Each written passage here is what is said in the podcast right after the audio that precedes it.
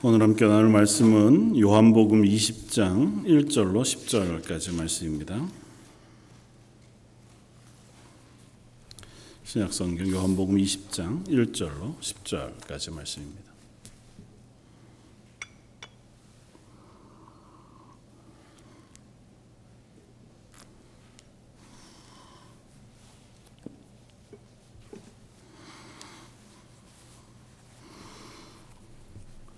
요한복음 이십 장 일 절로 십 절까지 우리 차였으면 한 목소리 같이 한번 봉독하겠습니다. 안식 후 첫날 일찍이 아직 어두울 때에 막달라 마리아가 무덤에 와서 돌이 무덤에서 옮겨진 것을 보고 시몬 베드로와 예수께서 사랑하시던 그 다른 제자에게 달려가서 말하되, 사람들이 주님을 무덤에서 가져다가 어디 두었는지 우리가 알지 못하겠다 하니, 베드로와 그 다른 제자가 나가서 무덤으로 갈새 둘이 같이 다름질을 하더니 그 다른 제자가 베드로보다 더 빨리 달려가서 먼저 무덤에 이르러 구부리어 세마포 놓인 것을 보았으나 들어가지는 아니하였더니, 시몬 베드로는 따라와서 무덤에 들어가 보니 세마포가 놓였고 또 머리를 쌌던 수건은 세마포와 함께 놓이지 않고 딴 곳에 쌌던 대로 놓여 있더라.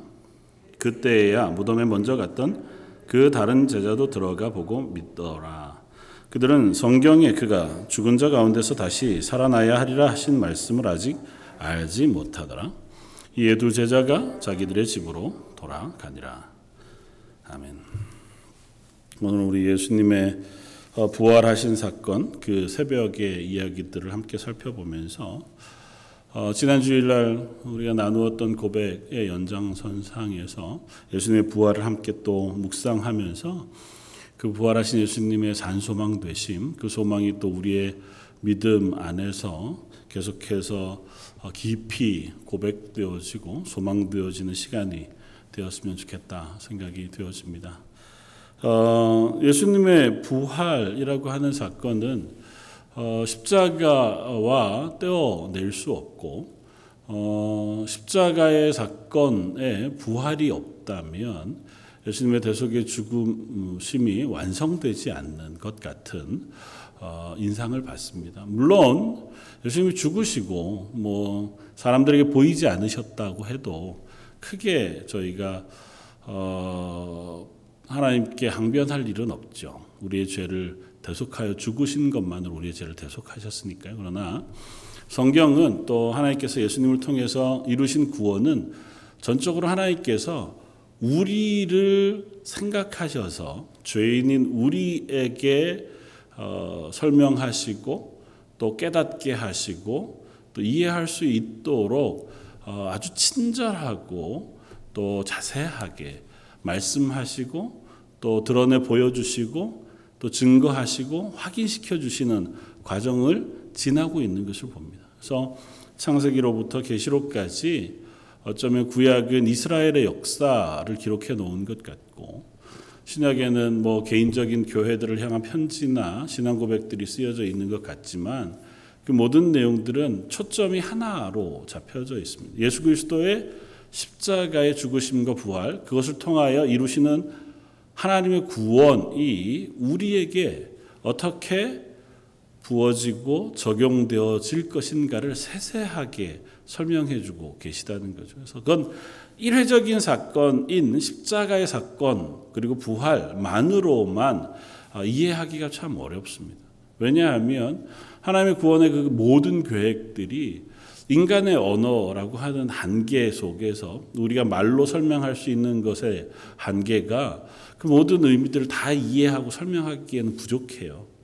그리고 사람이라고 하는 존재는 오늘 우리가 함께 살펴볼 것이지만 내가 본 경험, 그것이 우리의 이제 믿음의 근거가 되는 가장 강력한 힘이 되는데, 그럼에도 불구하고 그것조차 우리는 오해할 수 있는 존재들이더라는 거죠. 뭐 옛말에 있는 것처럼 장님이 코끼리 만지기 하는 것처럼 우리들은 내가 본 게 전부라고 생각하거든요. 우리의 감각은 굉장히 협소해서 하나님이 만드신 세상을 다 알기에도 턱없이 부족한데, 하나님이 천지 창조 때부터 계시록까지 온 세상을 향하신 그 광대하고 크고 놀라운 구원의 계획을 우리가 믿고 깨닫고 이해한다고 하는 것은 불가능에 가까운 거죠. 그래서 하나님은 그 구원의 계획을 아주 상세하게 여러 예와 또 여러 시간들을 통해서 우리에게 설명해 주고 계시다고 하는 사실을 확인하게 됩니다. 그래서 이 부활의 사건도 어쩌면 같은 연장선상에서 우리가 이해할 수 있습니다. 하나님께서 부활하신 예수님, 또 부활하신 예수님께서 오늘 제자들, 그리고 뭐 본문 뒤에 보면 이제 막달라 마리아를 시작해서 열한 명의 제자들, 그리고 어 한때는 오백여 성도들에게 일시에 보이시기도 할 만큼, 그리고 나중에는 이제 사도 바울에게 나타나셔서 부활하셨다고 하는 그 증거를 사람들에게 명확히 보이셨어요. 그리고 그렇게 하는 사건들을 지나시면서 부활에 대한 사건을 설명하시고 그들로 하여금 믿게 하시고, 그 믿음 안에서 예수님의 부활이, 그 십자가의 죽으심이 나에게 어떻게 의미 있는 사건이 되는가고 하는 것을 깨닫도록 은혜를 베풀어 주셨다고 하는 사실을 우리가 알게 됩니다. 저와 뭐 여러분들 이미 뭐 예수님이 죽으심과 부활해서 너무 잘 알죠. 그럼에도 불구하고 오늘 말씀을 한 번 더 살펴보면서 우리가 다시 예수님의 죽으신 십자가뿐만 아니라 어, 죽음을 이기시고 부활하심으로 우리의 첫 열매가 되셨다고 하는 그 소망이 저희들 속에 좀 실제적으로 깨달아지고 확인되어졌으면 좋겠습니다. 예수님은 부활하셨습니다. 그리고 그 부활하신 것은 우리의 첫 열매로 부활하셨다고 분명히 성경은 선언해 주고 있어요. 그건 무엇이냐 하면, 예수님이 죽으실 때 우리의 죄를 지시고 죽으셨잖아요. 부활하실 때 우리의 생명과 함께 부활하셨다고 하는 사실을 우리가 기억해야 합니다. 그러니까 우리도 죽을 거예요. 예수님이 우리의 죄를 지시고 죽으셨지만, 그러나 우리의 육신은 언젠가는 죽음을 맞이하게 되었습니다. 그리고 부활 때에는 새로운 영광스러운 육체를 입고 다시 부활할 거예요. 그런데 그 부활은 예수님이 무덤에서 부활하시는 그 순간, 이미 예수님의 부활 안에 우리도 함께 부활했다고 하는 것이 성경의 설명이에요. 그것이 하나님의 시간 계획 속에는 놀라운 은혜 가운데 이해되어지지만, 우리는 단편적인 시간을 일직선으로 살잖아요. 예수님이 이천여 년 전에 죽으시고 부활하셨던 그 사건 속에 지금 나의 죽음과 나의 부활이 거기에 포함되어 있다고 이야기하면 참 어려운 얘기란 말이죠. 그러나 성경은 예수님의 그 죽으심과 부활 속에 나의 죄인된 죽음과 그리고 하나님의 자녀된 부활이 함께 그 부활에 동참되어져 있다. 그래서 우리는 반드시 예수님 부활하신 것처럼 우리도 부활할 거다라고 하는 사실을 성경은 선언해 주고 있다는 것. 그래서 주일날 나누었던 것처럼 저 여러분들 그리스도인들에게 있어서 전성기는 아직 오지 않았다는 거예요. 이 땅에서는 그저 하나님 맡기신 이 청지기의 삶을 신실하게 살아가는 그 걸음을 걸을 뿐이에요. 우리의 목적지는 이 땅에 있지 않습니다. 이 땅에 우리의 목표가 있지 않아요. 우리가 이루어야 할 것이거나 우리가 완성해야 될 것이 이 땅에 있지 않습니다. 이 땅에서는 그저 어, 하나님을 알아가는 것, 그리고 하나님 우리에게 맡기신 삶을 신실하게 걸어가는 것, 그리고 그 걸음걸음 속에 하나님을 놓치지 않고 하나님이 약속하신 소망을 붙들고 그 믿음 안에서 이 땅의 삶을 살아가는 것, 그것이 하나님이 우리에게 맡기신 삶, 그리고 그것에 결국은 하나님의 나라에서의 부활, 영원하시고 영광스러운 부활로 부활하신 예수님, 그 부활과 같이 우리도 부활하게 되어질 소망을 갖게 하신다는 거예요. 그러면 예수님의 부활에 대해서 우리가 좀 살펴볼 필요가 있죠. 예수님은 어떤 부활로 부활하셨는가.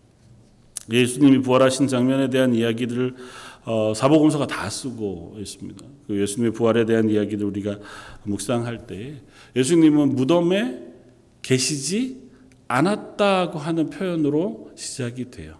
오늘 본문에도 이십 장 일 절을 이렇게 시작합니다. 안식 후 첫날 일찍이 아직 어두울 때에 막달라 마리아가 무덤에 와서 돌이 무덤에 옮겨진 것을 보고 시몬 베드로와 예수께서 사랑하시던 그 다른 제자에게 달려가서 말하되 사람들이 주님을 무덤에서 가져다가 어디다 두었는지 우리가 알지 못하겠다.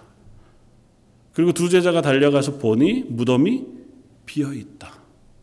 그 하는 사건으로 부활의 첫 부활의 선언 그리고 사건을 우리에게 설명해줘요. 그러니까 예수님은 죽으셨으나 무덤에 계시지 아니했다.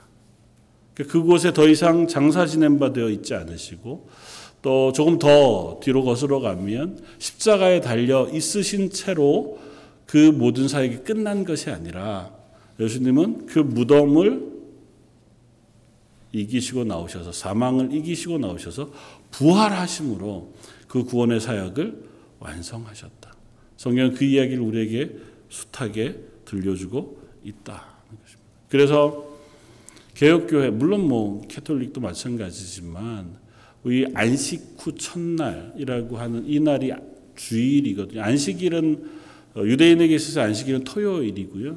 그 토요일은 어, 지금도 유대인들은 그 안식일 날 어, 이제 모여서 예배하고 어, 그렇게 하죠. 그래서 어, 우리들은 왜 안식일이 아니고 주일날 안식 후 그 다음날 모여서 예배를 드립니까? 그 하는 질문들을 하기도 하고 그래서 우리는 안식일날 모여서 예배 드려야 한다고 하는 사람들이 있어요. 안식 제칠 일 안식일 교회 같은 경우는 구약의 율법에 따라서 우리는 예배하는 날은 안식일에 토요일날 예배를 드려요. 근데 그것이 오해인 것은 우리가 기억하고 기념하는 것은 예수님의 부활로 완성되어진 구원이에요. 예수님 안식 후 첫날 부활하심으로 우리의 구원을 완성하셨잖아요. 그래서 그 부활을 기념하면서 초대교회 때부터 이 안식 후 첫날인 부활하신 그 날 모여서 함께 예배하고 하나님을 하나님의 구원을 기뻐하고 찬양했다고 하는 것이거든요. 그래서 이 부활이 이전에 우리의 죄인된 삶에서 이제 하나님의 자녀된 삶으로의 전환의 완전한 전환점이라고 하는 사실을 우리에게 알려주고 있습니다. 이 부활 후 안식 후 첫날 오늘 본문에 보면 아주 이른 새벽에 어, 요한복음에는 막달라 마리아라고 하는 여인의 한 이름만 나와 있지만 마태나 마가복음 어, 또 누가복음의 기록들을 살펴보면 여러 여인들의 이름이 같이 나와요. 막달라 마리아뿐만 아니라 요한나 혹은 또 다른 마리아 혹은 살로메라고 하는 어, 이름들을 포함해서 그 여인들이 함께 아마 어, 이 예수님의 무덤에 갔던 것 같고 어, 안식일은 그들이 이제 안식일로 지키니까 그 안식일에는 무덤에 갈 수 없었고 안식일이 끝나고 나서 그 새벽 동틀 때 저녁 해가 질 때부터 안식일이 시작되고 해가 뜨면 이제 어, 안식이 끝 안식일이 끝나니까 그 동틀 때쯤 해서 맞추어 어, 무덤으로 갑니다. 그러니까 예수님의 어, 장사가 이미 치러졌죠. 그리고 무덤에 안치되었음에도 불구하고 이 여인들은 그 예수님의 무덤에 가서 향품을 가지고 예수님의 죽으심에 대한 예우를 좀 더 완전하게 하고 싶었던 것 같아요. 그 이유는 아마 사랑의 발로였겠죠.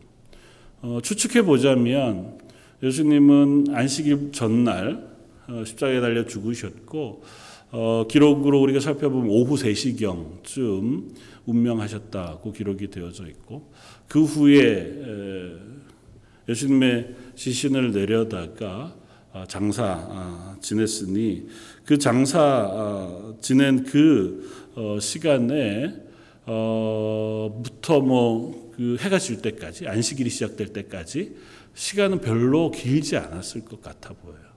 그러니까 뭐 불과 한두 시간.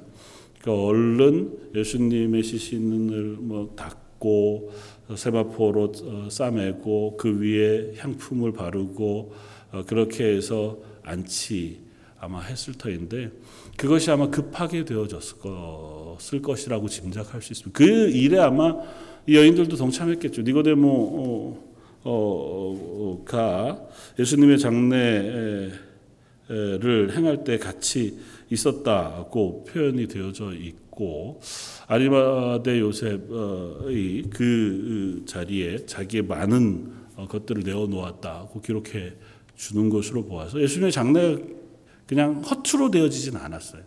잘 진행이 되었지만 아마 이 예수님을 사랑하던 여인들, 어, 그들의 심령에 예수님의 죽으심을 애도할 만한 시간적인 여유도 아마 없었을 것이고, 좀 미진하게 되어진 것을 이 안식 후 첫날 새벽에 빨리 가서 그 죽음을 잘 어, 애도하고 또 향품을 바르는 것으로 어, 장례를 하고자 하는 마음이 있었던 것 같아요. 어, 이런 것으로 보아서 뒤이어 제자들의 이야기도 우리가 살펴보겠지만 이들에게 있어서 예수님의 부활은 전혀 기대할 수 없는 사건이었다고 하는 사실을 우리가 짐작해 볼 수 있습니다. 뒤이어 따라온 제자들에게 막달라 마리아가 전하는 소식이 무엇이냐 하면 사람들이 예수님의 시신을 어디다 옮겨 두었다는 거예요. 부활하셨습니다라는 생각을 하지 못했어요. 그리고 제자들도 그곳에 들어가 보니 예수님의 시신이 없다고 하는 사실을 발견했어요. 그리고 오늘 본문의 구 절에 보면 그들은 성경에서 그가 죽었다가 죽은 자 가운데서 다시 살아나야 하려는 말씀을 아직 알지 못하더라고 하고 이렇게 기록해 두었습니다. 이건 왜 기록해 두었냐면 이 두 제자 중에 한 사람이 요한이거든요. 베드로와 그 사랑하시던 제자라고 표현되어진 다른 제자는 요한이 자기 이름 대신에 그렇게 지금 쓰고 있는 거예요. 그러니까 자기의 경험이에요. 내가 그때에 예수님 부활하신 그 아침에 무덤에 가보았을 때까지 예수님이 그 무덤에 계시지 않은 것까지는 알았어요. 눈으로 확인했으니까요. 그러나 그것이 성경에서 말씀하신 대로 죽은 자 가운데서 다시 부활하신 부활의 사건이라고 하는 사실까지는 아직 깨닫지 못했더라는 겁니다.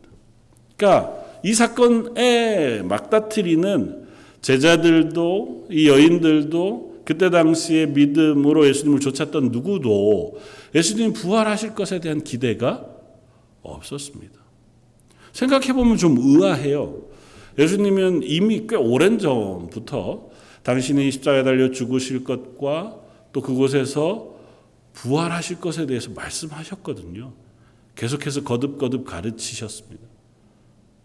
그리고 예수님은 심지어 죽은 사람들을 계속해서 살리셨잖아요. 이 십자가에 달리시러 예루살렘에 오셨던 그때쯤 해서 마리아와 마르다의 오누이었던 나사로를 살리시는 사건을 행하셨잖아요. 그러니까 예수님은 죽은 자를 살리는 권능이 있으신 것을 뭐 다른 사람 몰라도 제자들은 알았을 것 아닙니까? 그리고 그것이 너무 놀라운 은혜였을 것이고 감동이었을 겁니다. 야, 예수님 정말 하나님의 아들이십니다. 사실은 이제 그 고백을 사도 베드로로부터 시작해서 제자들이 하고 있는 상태였으니, 그런데도 불구하고 그들에게 있어서 예수님의 부활이라고 하는 것은 소망하거나 기대하거나 생각하기 어려운 일이었습니다. 하나님의 구원은 그렇습니다. 그냥 자연인인 인간 입장에서 보았을 때 하나님이 행하시는 구원은 설명하면 아 그렇게 이해할 수도 있겠다, 뭐 그렇게 논리적으로 따라갈 수는 있는지 모르지만 아 듣는 순간 아 그렇구나 감사합니다 믿어지는 그런 사건일 수 없다고요. 하나님의 구원은 우리의 이성을 넘어서요. 예수님을 그토록 따라다니고 예수님의 말씀을 들었고 예수님이 하시던 그 예언을 들었음에도 불구하고 예수님이 죽은 자를 살리시는 사건을 보았음에도 불구하고 막달라 마리아와 같은 여인들뿐만 아니라 베드로와 요한조차도 예수님이 부활하신 사건에 대한 감각을 전혀 가지지 못하고 있는 것을 봅니다. 그런데 오늘은 이 요한과 베드로의 이야기를 읽으면서 그들의 고백을 성경이 아주 재미있게 우리에게 들려줘요. 요한이 아마 의도적으로 그렇게 썼을 것이라고 생각이 되었습니다. 삼 절에 베드로와 그 다른 제자가 나가서 무덤으로 갔습니다.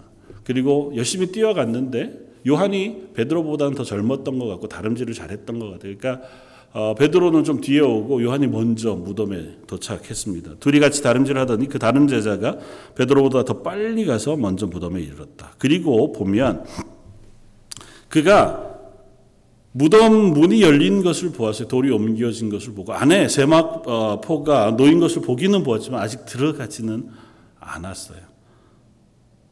거기에 보면 반복되어져 나오는 단어들이 있습니다. 이 요한이 굽으려 세마포 놓인 것을 보았으나, 여기에 쓰여진 영어로는 번역하기 looked 이렇게 번역했어요. 헬라어로는 전혀 다른 세 단어를 쓰는데요. 그리고 두 번째 시몬 베드로가 따라와서 무덤에 들어가 보니, 여긴 see라고 하는 단어를 써요. 헬라어로도 역시 다른 단어를 씁니다. 그리고 마지막 베드로가 들어가 본 것을 보고 그때에야 무덤에 먼저 갔다. 팔 절에 그 다른 제자도 들어가 보고 믿더라고 써요. So and believed 그렇게 써요. 이 세 개의 단어 보다라고 하는 단어가 각기 다른 헬라어로 기록되어져요. 맨 처음 간 요한은 아직 예수님 부활하신 것을 보기는 봤어요. 그러나 그냥 봤어요. 그냥 객관적인 사실로 그냥 관망하듯이 본 거예요. 그리고 들어가 알아보려고 하지 않습니다. 아직은. 그런데 베드로는 그가 가서 들어가 봅니다. 이 사건이 어떻게 된 것인가에 대해서 관심을 갖고 그 사건을 보았다고 하는 단어를 써요. 그러니까 그냥 멀리 떨어져 있지 않고 부활 사건 안으로 들어가서 정말 예수님이 부활하셨나? 이게 도대체 어떻게 된 일인가? 그 사건에 대해 관심을 갖고 그 사건을 집중해 바라보고 있는 모습을 보여줘요.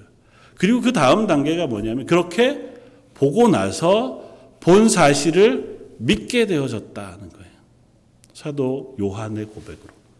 사도 요한은 의도적으로 이 사건을 아마 이렇게 기록하고 있는 것 같아 보입니다. 우리들에게 예수 그리스도의 부활을 믿는 것, 아니면 예수 그리스도의 십자가를 믿는 것, 혹은 그리스도인으로 하나님의 말씀을 믿는 것 역시 이와 비슷합니다. 많은 사람들이 복음을 듣고 예수님의 십자가를 봅니다. 수없이 많은 교회에 세워진 십자가가 있고, 또 심지어는 많은 여인들, 여자분들이 하는 목걸이, 귀걸이에 얼마나 많은 십자가 문양이 있는지 몰라요. 하나님의 말씀 성경책도 원하기만 한다면 얼마든지 구할 수 있고 읽을 수 있습니다. 들을 수도 있고요. 볼 수도 있습니다. 그러나 그 복음을 들은 사람들의 태도는 다 각기 달라요. 어떤 사람은 봅니다. 멀찌감치 떨어져서 음 십자가가 있구나. 그 십자가의 의미가 무엇인지 알려고 하지 않아요. 그리고 두려움 때문이든지 혹은 나의 죄성 때문이든지 어떤 이유에서건 그 십자가로 가까이 나아가려고 하지 않아요. 예수님의 부활에 대해서 정말 그러한가 찾아보고 이해하려고 하지 않습니다. 그냥 멀찌감치서 아 그런 일들이 있었다더라. 뭐 교회 다니는 애들은 그걸 믿는다며? 뭐 성경에 그런 얘기가 쓰여져 있다. 야, 그거 다 소설이지 뭐 옛날 얘기지. 그게 사실이 있어. 정도쯤에서 끝나는 거죠. 왜 그럴까? 굳이 예수님께서 왜 십자가에서 죽으시고 부활하셨다고 하는 그 사건의 의미가 뭘까에 대해서 별 관심이 없는 사람들이 있습니다. 믿음으로 이제 교회에 출석하게 되고 하나님의 사람이 되면 그 자리에서 한 단계 더 가까이 들어오게 되죠. 예수님의 십자가가 무엇인가에 대해서 듣게 되어지고 예수님의 부활에 대해서 의미를 믿고 알아가는 과정까지 나아갑니다. 그러나 그 자리에서도 여전히 그저 지적으로 살펴보고 듣기는 하지만 믿음에 이르지 못하는 사람들도 있습니다. 잘 알아요. 성경에 대해서 충분히 설명할 수 있고 그 사실에 대해서 남들과 이야기할 때 얼마든지 악유할 수 있는 지식이 있다고 해도 그러나 내 마음속에 예수님의 십자가와 부활을 믿지 않는 사람들이 있습니다. 난 안 믿어져. 내가 직접 봐야 믿을 수 있어. 내가 생각하기에는 그런 일은 뭐 다른 뭔가가 있겠지. 어떻게 하나님의 아들이 이 땅에 오셨겠어. 그리고 그분이 십자가에 죽으셨다고 해서 이천 년 후에 살고 있는 내 죄가, 아직 짓지도 않은 내 죄가 다 용서됐다고? 그러면 나는 앞으로 죄 져도 되게? 뭐 이런 식으로 내 생각에 머물러서 그것들을 더 이상 알려고 하지 않고 믿으려고 하지 않는, 그냥 읽기는 하고 듣기는 하였으나 믿음으로 가지 않는, 그냥 지적인 호기심에 멈추는 이들도 있습니다. 아니면 꾸준히 들어왔으니 난 믿는 줄 착각해요. 맞아. 예수님은 십자가에 죽으시고 부활하였어. 나도 그 사실 믿어. 그러나 정작 그 사건에 대해서 깊이, 그 의미에 대해서 깊이 묵상하고 그것이 얼마나 내게 큰 은혜이자 소망인가고 하는 것에 대해서는 잘 알지 못하는 자리에 머물러 있을 수도 있습니다. 물론 믿음은 자라는 것이고 저 여러분들의 믿음이 점점 점점 자라가다가 보면 조금씩 더 그 고백을 확인하게 되어지고 성경을 통해서 하나님께서 창세전에 계획하셨던 그 구원의 계획이 어떻게 면면이 흘러서 하나님의 아들이신 예수 그리스도께서 이 땅에 오셨는지, 그리고 왜 굳이 고통스러운 십자가를 지셔야만 했는지, 죽음에 넘기우셨다가 부활하심으로 우리의 첫 열매가 되셨다고 선언하시는지, 그리고 그것을 성령을 보내셔서 우리로 깨닫게 하시고 끝까지 우리를 놓치지 않고 하나님의 나라까지 인도하시겠다고 하는 그 말씀, 그것이 내 속에 믿어져서 비로소 감격하고 감사하고 그래서 내 현재 상황이 어떠든지 난 하나님의 그 약속을 믿음으로 감사합니다. 그리고 흔들리지 않는 믿음에 서게 되어지는 자리까지 나아가게 되는 줄 믿습니다. 사도 요한은 스스로 고백합니다. 아직 그때까지 예수님이 성경에서 말씀하셨던 것처럼 죽었다 부활하신 그 의미에 대해서는 잘 알지 못했노라고. 예수님이 그 자리에 없었다는 것은 확인했어요. 예수님이 죽으신 그 죽으심 그 모습 그대로 그 자리에서 예수님의 육신이 사라진 것에 대해서 그는 알았습니다. 그리고 그것이 그냥 누군가가 시체를 옮긴 것은 아니라는 사실을 알았어요. 왜냐하면 살펴보니 성경이 오늘 어떻게 쓰고 있냐면 시몬 베드로가 따라와서 무덤에 들어가 보니 세마포가 놓였고 또 머리를 쌌던 수건은 세마포와 함께 놓이지 않고 딴 곳에 쌌던 대로 놓았다, 놓았더라 이렇게 쓰잖아요. 이 표현에 쓰여지는 표현을 어, 신학자들이 그 말씀을 기록한 몇 면을 사복음서를 통해서 확인하면서 그때 유대인들의 장례 방법과 연관지어 생각해 보면 그들이 관찰한 관찰, 그러니까 베드로와 요한이 예수님의 무덤을 관찰한 관찰을 이렇게 상세하게 쓰고 있는 것은 이것이 예수님의 시체가 옮겨진 사건이 아니라 예수님이 죽음에서 부활하셨다고 하는 사건을 힌트로 얻을 수 있을 만한 관찰, 보기에 그럴 수 있다고 하는 사실을 썼다는 거예요. 왜냐하면 유대인들의 장례 방법은 시신을 깨끗이 닦고 세마포로 묶습니다. 그런데 머리까지는 어, 한 세마포로 묶어요. 이렇게 해서 마치 미라를 싸듯이 발부터 해서 온몸을 고운 세마포로 싸고 그 위에 침향이라고 하는 것을 바릅니다. 그래서 그것이 잘 보존될 수 있도록. 그리고 머리는 다른 세마포 조각으로 또 머리만 따로 싸요. 그리고 거기에도 침향을 바르고. 그래서 오늘 본문이 굳이 그 이야기를 그렇게 설명해 주는 거예요. 예수님이 누우셨던, 예수님을 보통 장례하는 방법은 돌로 되어진 무덤이었으니까요. 아리마대 요셉의 무덤이 돌을 깎아서 그 안에 공간을 만들고 사람의 시신을 그 안에 넣고 머리를 문 쪽으로 향하게 하고 큰 돌로 바닥에 그대로 누인 상태에서 큰 돌로 앞을 막는 것으로 그 무덤의 장례를 마쳐요. 그러니까 예수님 누우셨던 그 자리에 세마포가 그대로 그냥 놓여져 있는 거예요.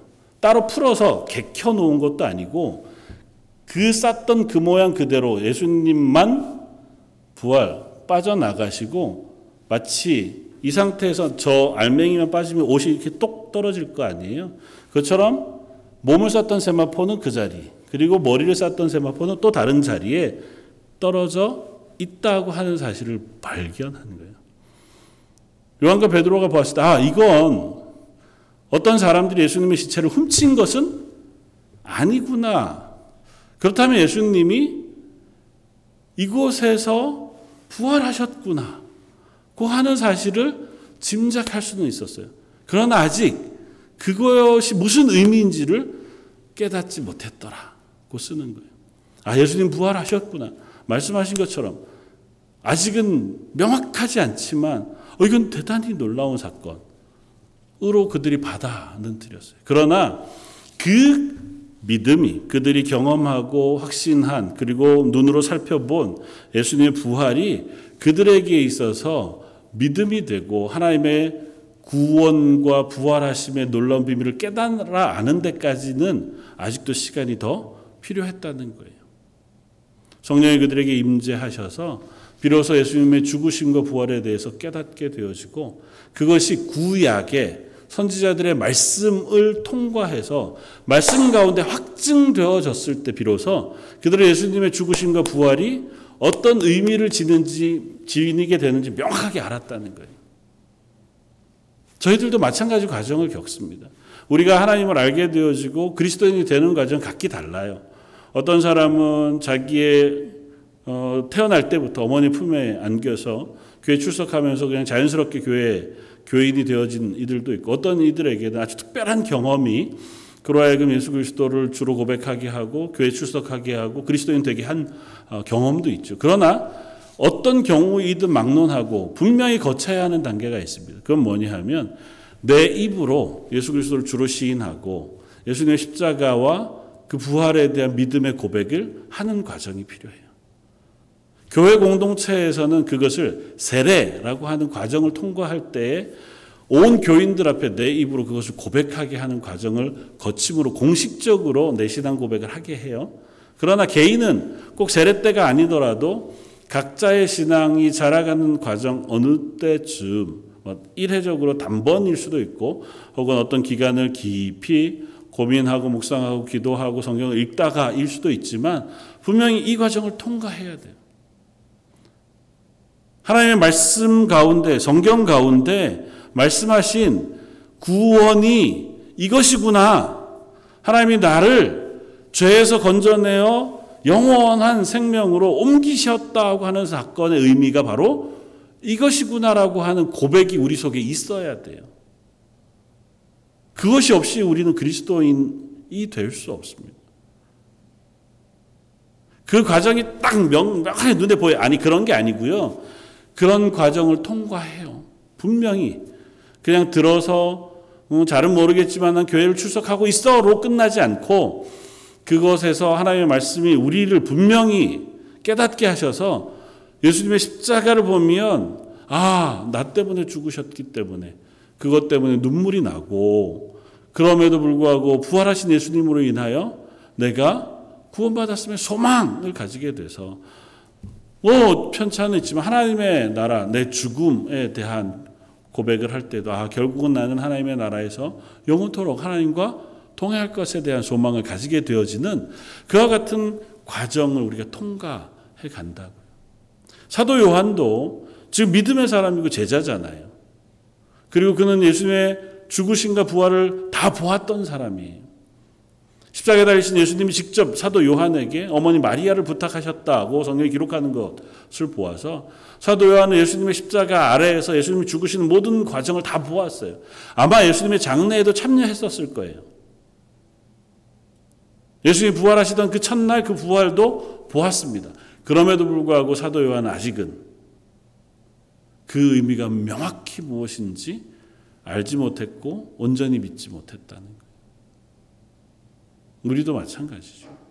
교회는 출석하고 말씀을 읽고 알고 들어서 그 사건이 무엇인지는 알지만 내 믿음의 고백, 그리고 그, 그 고백이 확신이 되어 우리의 소망이 되고 그것이 나에게 감사의 이유가 되어지기에는 계속되어진 말씀을 통한 확증의 과정이 필요합니다.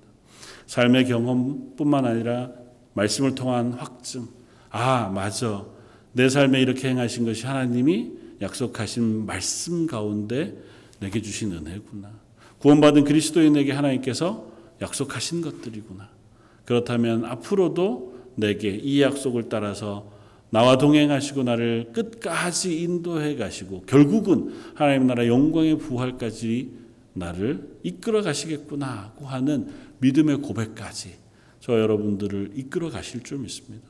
뭐 여기에 예배하시는 어느 한 분도 이 고백을 안 가지신 분들은 없으리라고 믿습니다.